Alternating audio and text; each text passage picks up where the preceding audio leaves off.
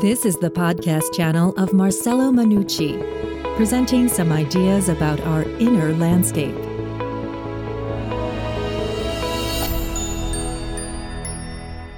Hi, welcome to this chapter.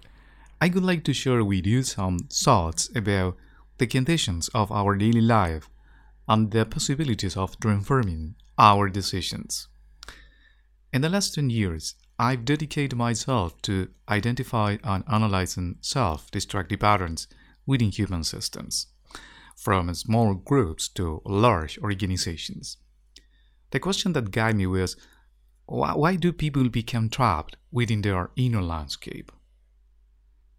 Many times in our personal life, we assume with profound certainty a particular perception of reality and defend it vehemently. However, we don't realize that perception is only one picture, which has a specific color depending on our emotional framework. What you see around you depends on your emotions, and these emotions influence the design of our daily landscape. We approach new realities based on references from the past. If I were to listen to the description of your landscape, it's possible that I could perceive your future. While this phrase may come across as a premonitory statement, that's not intention. Your daily landscape is not limited by the living condition of your present, but rather in the potential of your future. The future defines the sense of transcendence of our personal purpose, and therefore sets the boundaries of the horizon of your landscape. The future affects the past. The past establishes limitations on the present, but the limits are related to our own interpretation of those conditions.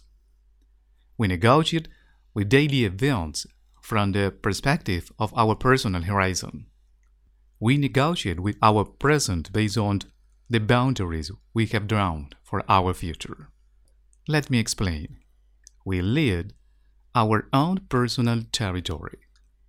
We are the owners of our wide or narrow landscape upon which make decisions every day. These places have nothing to do with physical features. They don't relate to your property, investment, or finances. Instead, the dimension of your personal territory depends on the choices and possibilities you are open to. You can have a very significant economic capital and, and yet still feel overwhelmed in your life. Or you can have recognition and prestige in your career and yet still panic facing new challenges. In short, our personal territory refers to the choices and options we define to face everyday moments, decisions, and relationships. What emotions define the color of your decisions? Stay with us to learn how to transform your inner landscape. If you are overwhelmed by your present conditions, it's due to your emotional connection with these daily events. The oppression in your life is due to the lack of options. What does it mean? Options are the choices that define your inner state regarding to the external world and events.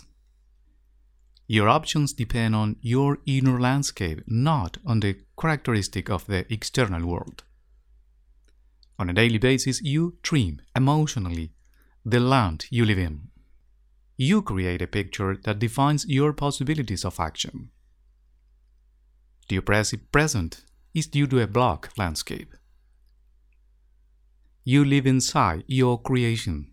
For this reason, the options you choose in your life open or close your territories. The quality of your emotional connections to events defines your inner landscape. Emotions serve the function of regulating our interactions with both the environment and the people within the environment. From a neurobiological evolutionary perspective, there have been no significant changes in the brain area that regulates basic emotions. Our primary emotions are still the same as that of our prehistoric ancestors. However, the difference with our ancestors is that nowadays we have more resources to describe and explain the characteristic of our landscape.